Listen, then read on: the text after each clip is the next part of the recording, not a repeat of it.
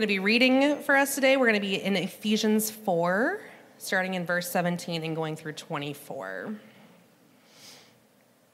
Now, this I say and testify in the Lord that you must no longer walk as the Gentiles do, in the futility of their minds.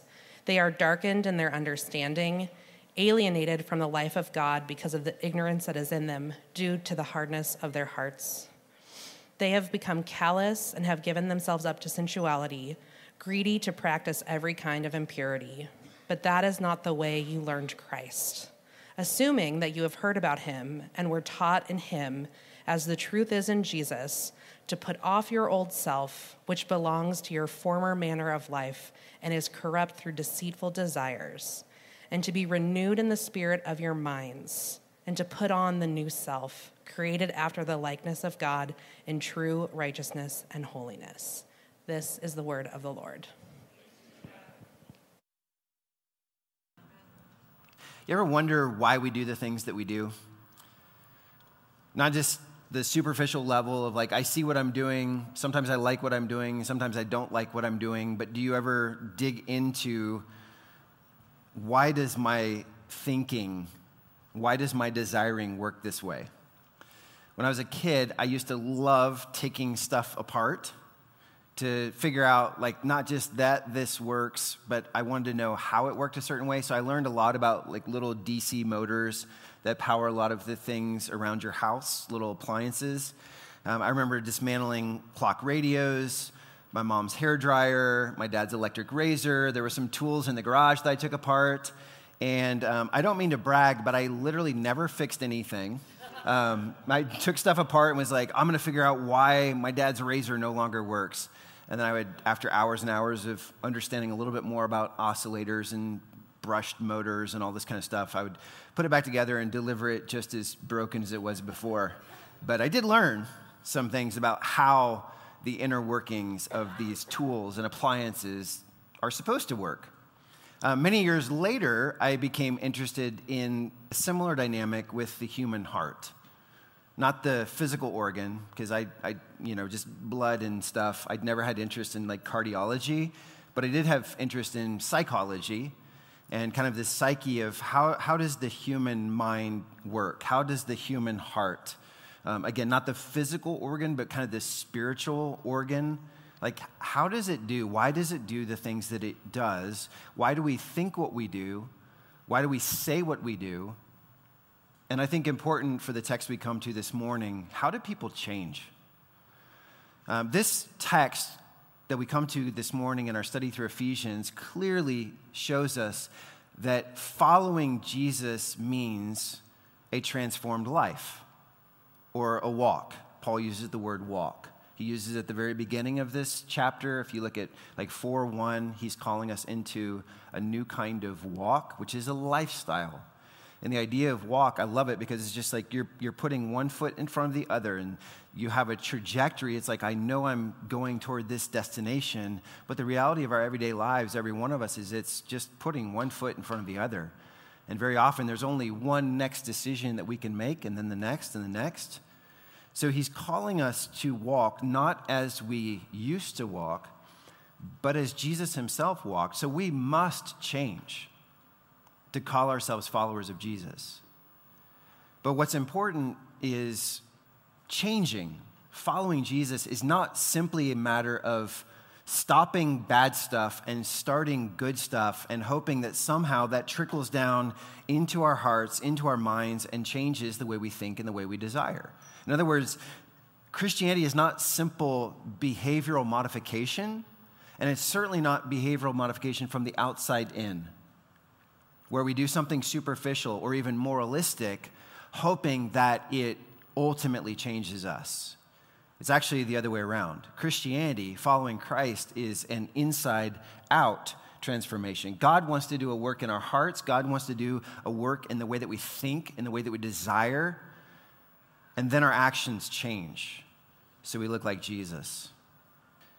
I'm calling this message Get Your Mind Right. Because the Apostle Paul, if I had like one theme for this text, Paul is saying a renewed mind is the key to a transformed life. And you'll notice here his emphasis on the mind. verses 17 and 23, he talks about our minds. Verse 18, our understanding. Verse 18, our ignorance. Verses 20 through 21, he talks about learning things that we've been taught. He talks about truth. And he's going to show us why we used to do the things that we did in this former person that we were before we met Jesus in faith. And he's going to show us not only that we can do new things, but how we can do new things. Okay? And let's look at these in both logical and chronological order. Kind of, he goes through this. So the first couple verses here are about the futility of human thinking. The next couple verses are about the focus of our renewal. And then the last couple verses are about the freedom of gospel thinking. So it goes from futility to this focus to this now freedom and fulfillment in Christ. And you can think of it this way point one is kind of like before. Like yesterday, I posted some before and after pictures of our home that we're remodeling. So it's like the first couple verses are your before picture, the last couple verses are your after picture, and the intervening verses are like, how did we make that change from this to this? So we begin with kind of the negative, okay? Verses 17 through 19, Paul talks about the futility of human thinking. And what I mean is like merely human thinking or natural, normal, ordinary, unredeemed human thinking. Look again at verse 17. He says, Now, now this I say and testify in the Lord that you must no longer walk as the Gentiles do. And I think if Paul were walking around Denver today, he would say something like this You must no longer walk as the Americans do. That's the weight of what he's saying. And you might think that he would immediately launch into this laundry list of sins. Stop living like the Americans. Stop living in idolatry and immorality and carnality and materialism and greed and anger and frustration and conflict. But notice he actually doesn't start with specific sins. Instead, he grieves what he calls this futility of mind. What he's saying is the core problem, apart from Jesus, is not this specific sin or that specific sin. The core problem, apart from Jesus, is that our entire way of thinking is empty. It's meaningless, it's useless, it's vanity. I mean, just imagine playing an entire round of golf, 18 holes, and you think the entire time you're playing, the objective is to get the highest score like every other sport and you get to the end and you're like what? That was futile. That was empty. I like i just spent four hours of my life and a hundred dollars and lost a bunch of balls and got the high score. And i think what he's saying is we in our unredeemed state are doing something very similar to that. Imagine living your entire life thinking the objective is financial success or the objective of life is career success, uh, the next promotion, and then the next promotion, and then the next. And we're, we're always going up and to the right, and we're like, that is what life is all about. Or maybe you even think like the objective of life is just being a good person and getting to the end of life and realizing that wasn't the point. Self gratification wasn't the point. Accumulating stuff wasn't the point. Retirement wasn't the point. Being a good person wasn't the point.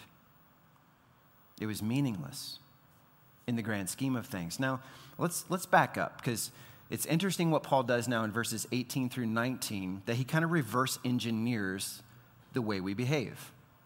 So instead of just looking at the outcome of like you're doing bad stuff, stop doing bad stuff, he's going to take several steps now in verses 18 and 19 to say, well, why do you do that? It's because of this. Why do you do this? It's due to this other thing and as we back up through the text, kind of chronologically and logically, we begin to understand more and more about how we think, how we act apart from Jesus. So, verses 18 and 19, again, he says, They, and this is, this is the unredeemed, this is all of us before Jesus, they are darkened in their understanding, alienated from the life of God because of ignorance that is in them due to their hardness of heart.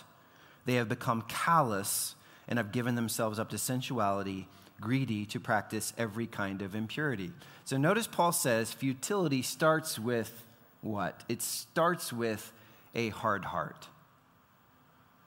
It's interesting, the word kind of comes from our word porous. It was used in the ancient world to literally refer to a stone that's hard like marble. Uh, I, I, noticed at our new house we're getting these stains on our countertop. So talk to the, the people that supplied this marble or stone or whatever it is. Well, how do we fix this? And like, well, you, you can't seal it because it's such a hard stone, nothing will seal it. You just have to take out the stains as they happen. So he's coming from a word in the Greek language that means it's a hard stone like marble. When applied to the heart, he's talking about a stubbornness it's a heart that refuses to budge, a heart that refuses to be penetrated with truth and love. He goes on to use the word callous here, which we understand what that is. Um, a callus, like on your skin, obviously, like often on your hands or your feet, maybe, is, is building up layers of skin that kind of doesn't feel the way that the other layers of skin on other parts of your body feel. And there's a protection to that. Once a year, when I pick up a guitar and play G, C, and D chords, because everyone knows how to play G, C, and D chords, um, it hurts my fingertips after a while. But guitarists, like you've built up those calluses because you've done that so many millions of times that you don't have that same sensitivity to pain. And that can be a good thing, it can be a bad thing, but when applied to our spiritual life, it's a bad thing not to feel spiritually. It's a bad thing not to have sensitivity spiritually, sensitivity to the conviction of God. Where you, you may know in your head, I'm doing something wrong or I'm, I'm on a wrong track, but you just don't feel conviction or shame. I mean, in a healthy way. A calloused heart prevents you from sensing the worthiness of God. A calloused heart is a heart that just starts with saying no to God. And the, you know, the most famous example of this in Scripture is probably Pharaoh when Moses comes to Pharaoh and says, like, God, Yahweh says, let my people go. And he hardens his heart and just says, no. I don't care who your God is. My answer is no. And over and over again in the book of Exodus, that's referred to as a hardened heart. So it starts with that hard heart, saying no to God, building up this callus of like, I don't, I don't want to feel conviction. I don't want to feel shame. I don't want to see the worthiness of God because I'm pursuing the worthiness of something else right now. But then, in your will or against your will, step two is Paul says that hardness of heart then produces, and he uses two descriptions here it produces ignorance or a darkened understanding. His point is not that non Christians are dumb. It's not that they're not intelligent, okay? His point is something's preventing them from seeing correctly. In other words, they're spiritually blind. Okay? The lost can know a lot of facts, a lot of truth about God, about the Bible, but there's still this imperception of the beauty an imperception of that is what I'm giving my life to. They just don't see the beauty or the value of it. They know the same words very often that you and I know, but they don't, like, why, why does this matter for my life? I just don't see it. You ever go on vacation somewhere? You've planned ahead, so you kind of have some idea from the internet what it looks like, but you arrive at night, and then you get up the next morning, and as you open the windows or as you walk outside, the, the, the, view just takes your breath away. We've had that experience a number of times. Well, imagine that that view is right there, but for you, the lights never come on, the sun never comes up. You never see that right there is this mountain range or this ocean or this forest filled with wildlife. You just don't see it. The same is true spiritually that a dark mind, as he uses that term, is a mind where the light hasn't come on. And the, the, the, awesomeness of God, the worthiness of God is right there, but you just don't sense it. So, hardness of heart producing darkened understanding. And I was doing some reading this week and previous weeks. Um, Richard Dawkins, who's a famous atheist and scientist pushing secularism, is an intelligent person. But amongst many things that he says, he says this. He says, I've described, this is in the God delusion. He says, I've described atonement, the central doctrine of Christianity, as vicious, sadomasochistic, and repellent. We should also dismiss it as barking mad. Okay, Richard Dawkins' problem is not that he's not smart, it's not that kind of ignorance. Is that he can learn all about God sending his son to become one of us and take his to take our sin on himself and lay down his life as a sacrifice to give us a free gift of a reconciled relationship with the Father and eternal life and all the riches of Jesus. And he says that is vicious and sadomasochistic and barking mad. No, it's grace. And some of you, even as you hear that, you're like, it's an awesome truth. We love this truth. We receive this truth as good news. And the point of this hardened heart and darkened understanding is that someone else can hear the same thing and just be like, I don't care. In fact, I'm against that. Dawkins goes on to say on his website critical thinking is the real savior of mankind. And he does a lot of critical thinking. And it's not saving mankind. Well, going on, so, the outcome of a hard heart and a dark mind, then, Paul says, is a self indulgent life. Get this irony. Our world plunges itself into reckless sensuality. Why? Because they don't feel anything.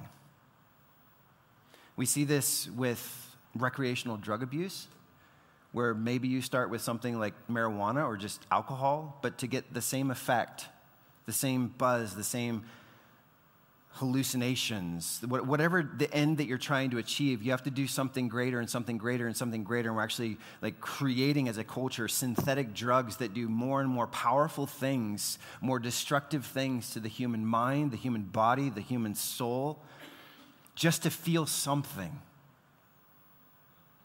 I've read that as culture goes further and further into pornography, the stuff that was like out there in the 70s and 80s with like Playboy is now just so boring and mainstream that it has to become more bizarre, more twisted, more violent to have the same effect. And, and, the, the reason for these kinds of things is because our culture becomes desensitized. As we turn away from God, we have to seek a certain sensation in something else, and it takes greater and greater and greater things to achieve the same effect. It's like the law of diminishing returns.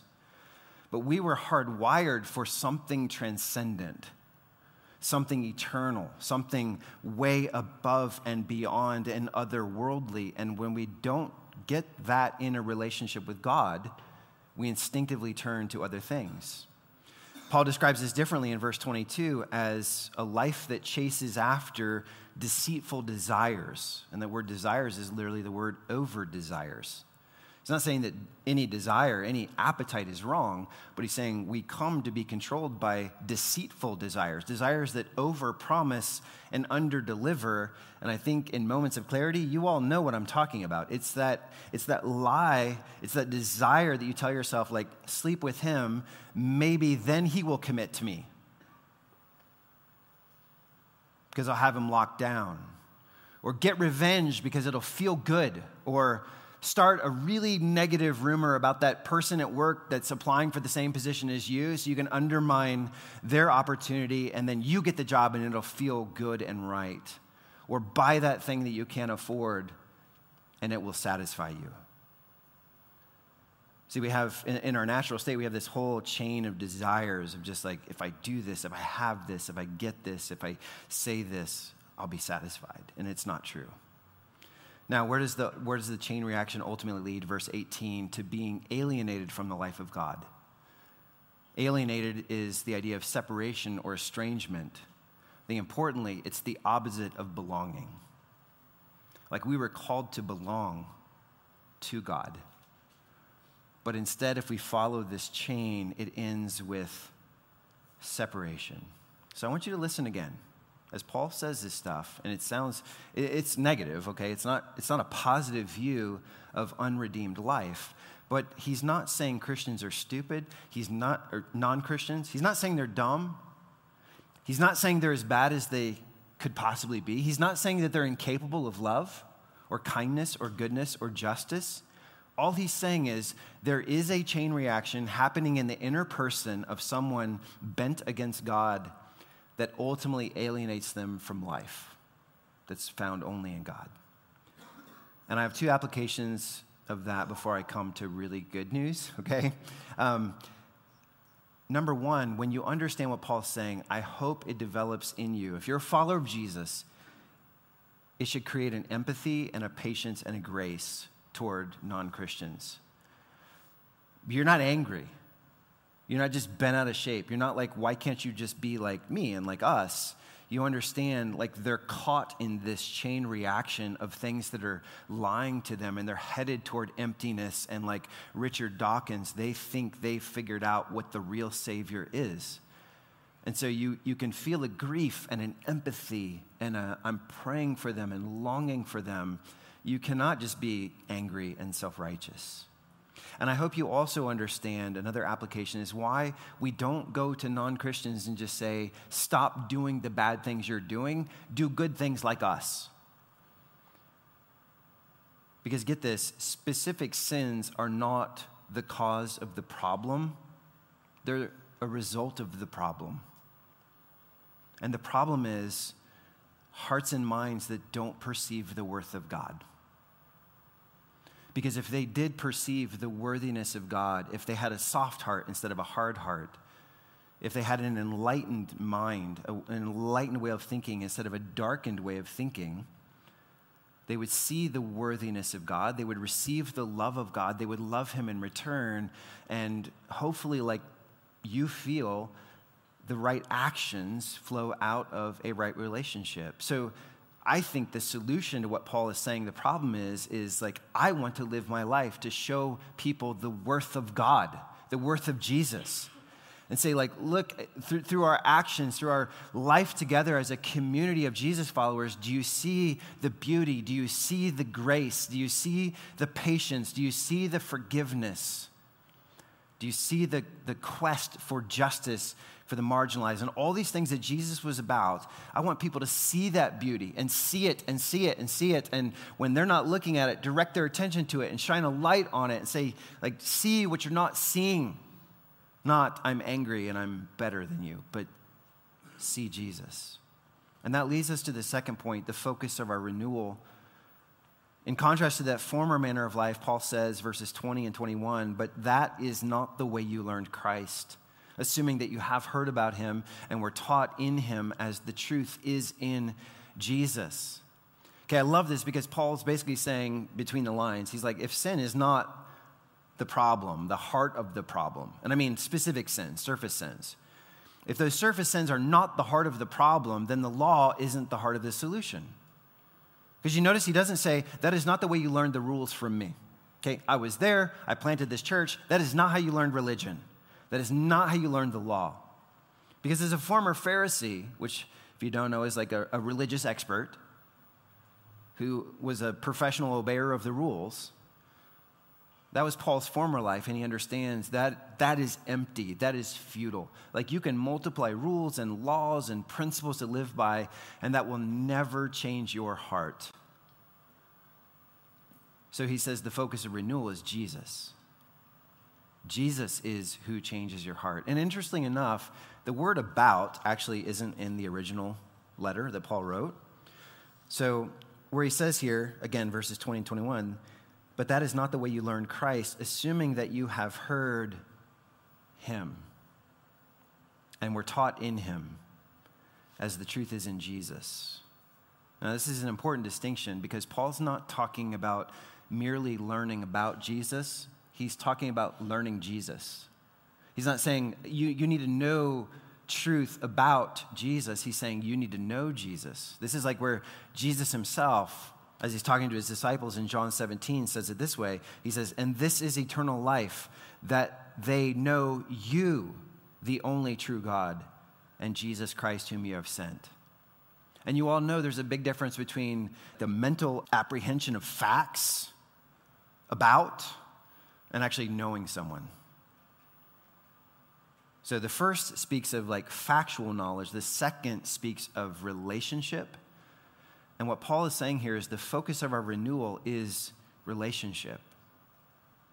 Now, the first is good. Let me, let me be clear. So if you're, if you're here and you're learning things about Jesus, I'm not like, no, stop, we don't want that. We do want that.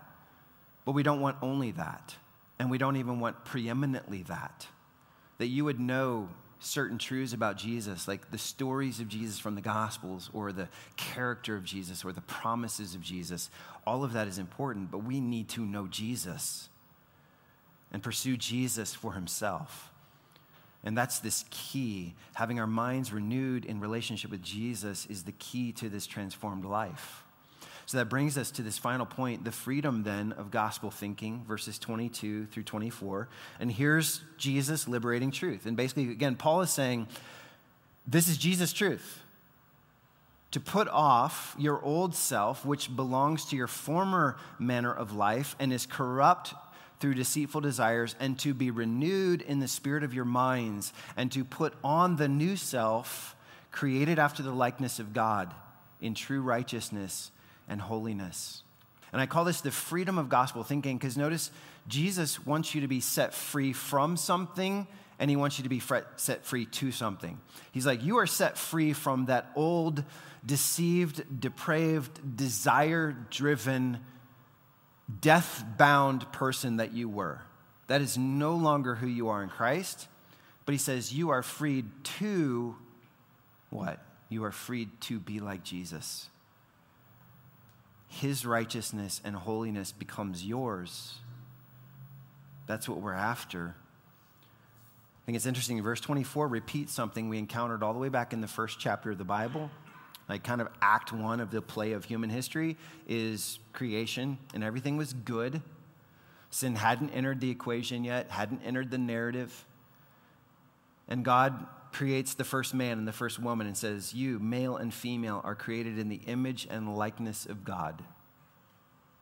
And, you know, theologians can argue about like exactly what that means, but we were made to image forth our Creator.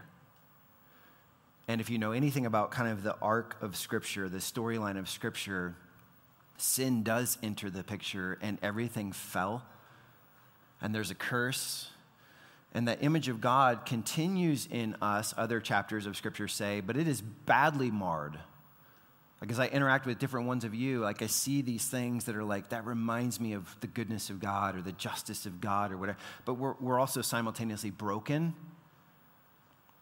and, and what good news it is here that one of the pictures of our salvation is that God did not write us off and just say, You wrecked my image. You don't look like me.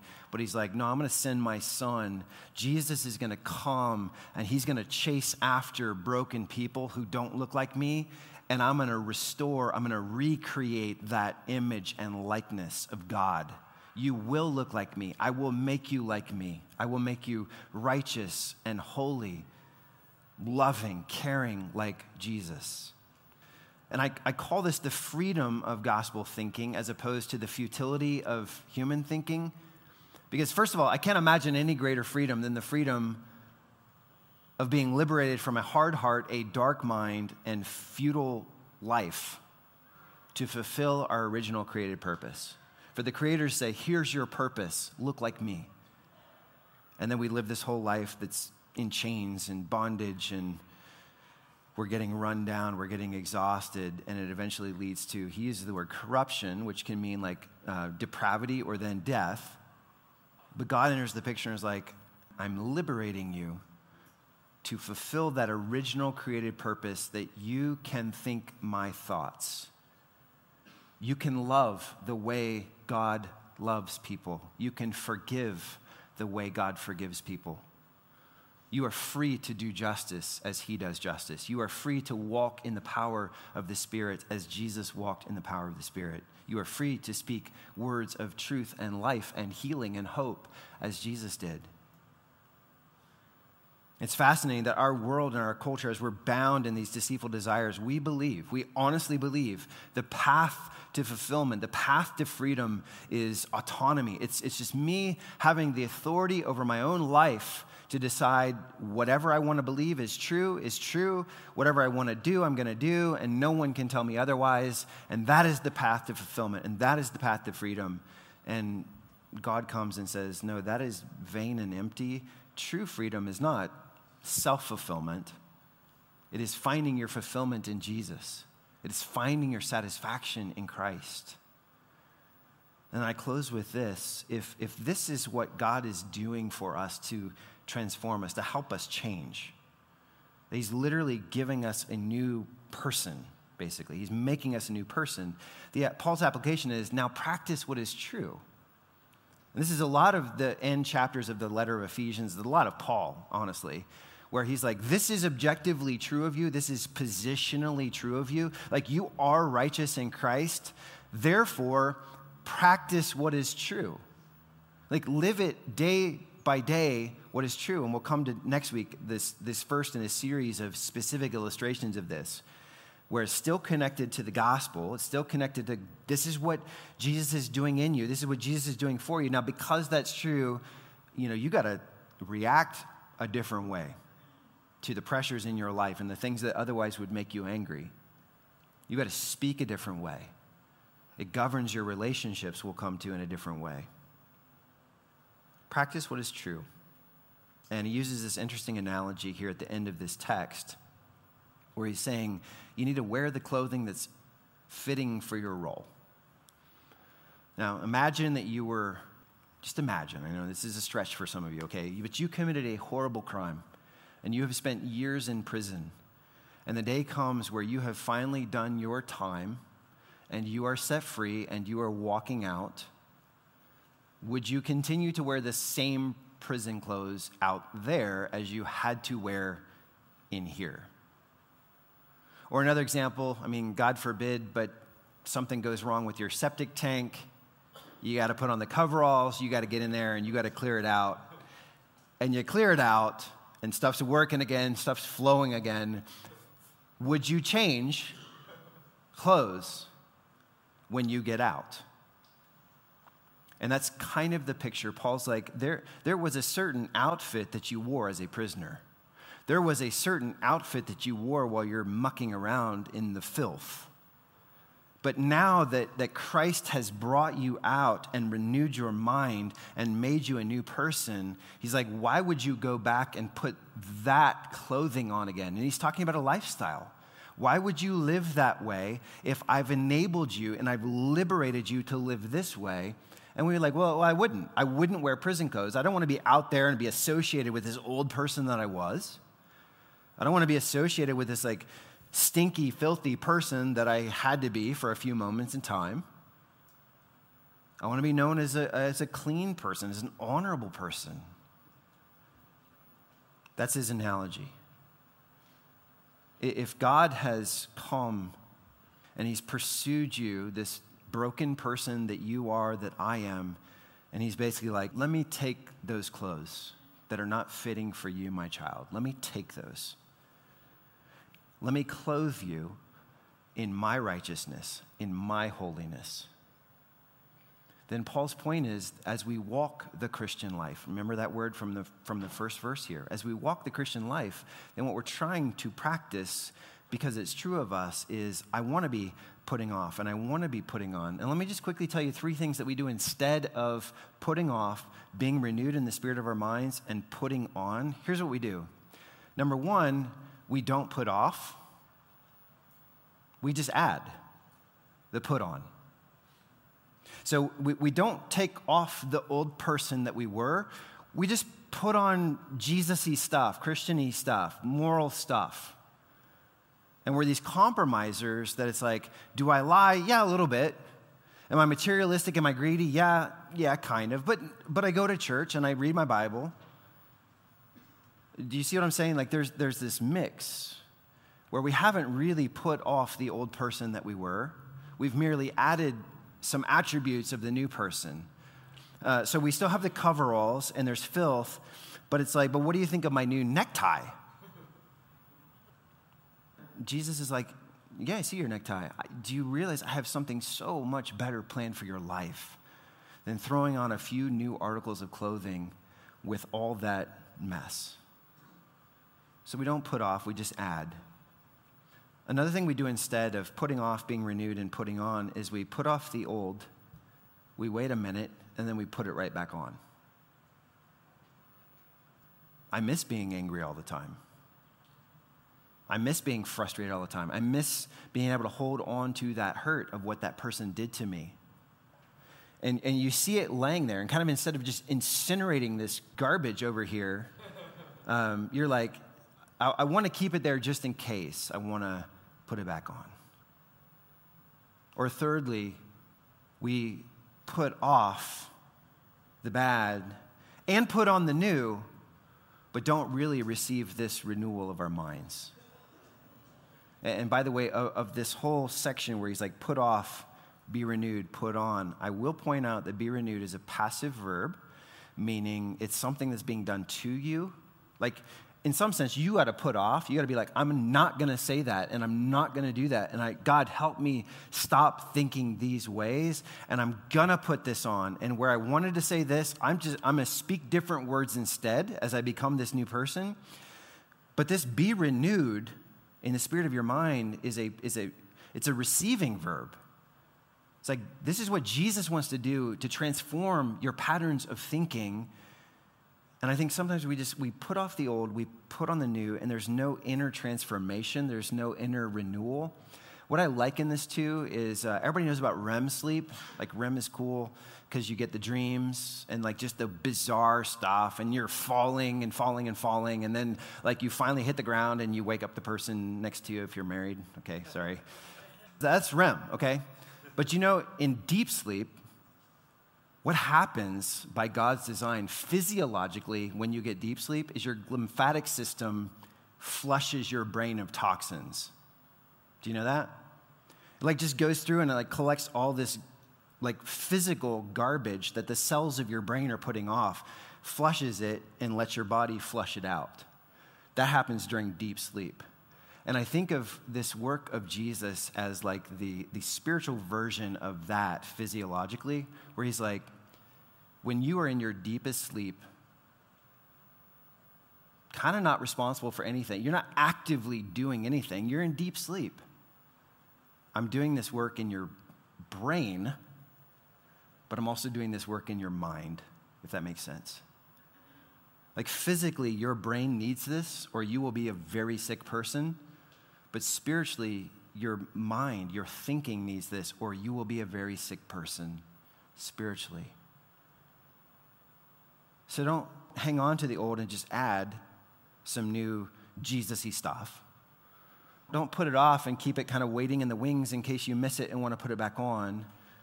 Don't just do this moralistic trade of like, there, I took off the bad stuff and I put on the good stuff, but I never really showered in between and let God really renew me. Okay? Get your mind right. Get your mind right because while we rest in Christ, He is working to renew our minds over and over again. There's a battleground for our minds. I think you get that in our culture, where what we have a tendency to do now in a very progressive place like Denver is we, we put off this old person, but what the old person is is not the former person apart from Christ. It's like the traditional person. And we think we're putting on Christ, but really we're just putting on a more progressive version of ourselves. We're putting on a different ideology, which is something else we need to be careful about to make sure that, Lord, as you renew my thinking, I want to put on Jesus. I want to seek education. How, how, did Christianity ever get this reputation, especially in Western cultures, of being like an anti intellectual religion? When Paul says it's about your mind, it's about thinking, it's about understanding, it's about being taught. We should be for education. But as we get an education, we should be for experiencing God. So you can respond this morning something like this. If you, if you look at yourself and you say, there, there is a hardness of heart, and what that looks like in my life is a stubbornness of like, I know that this one thing is wrong, but I like it and I'm going to keep doing it. Or I know that God is calling me to do this, but I, but I don't like that and I'm not going to do that.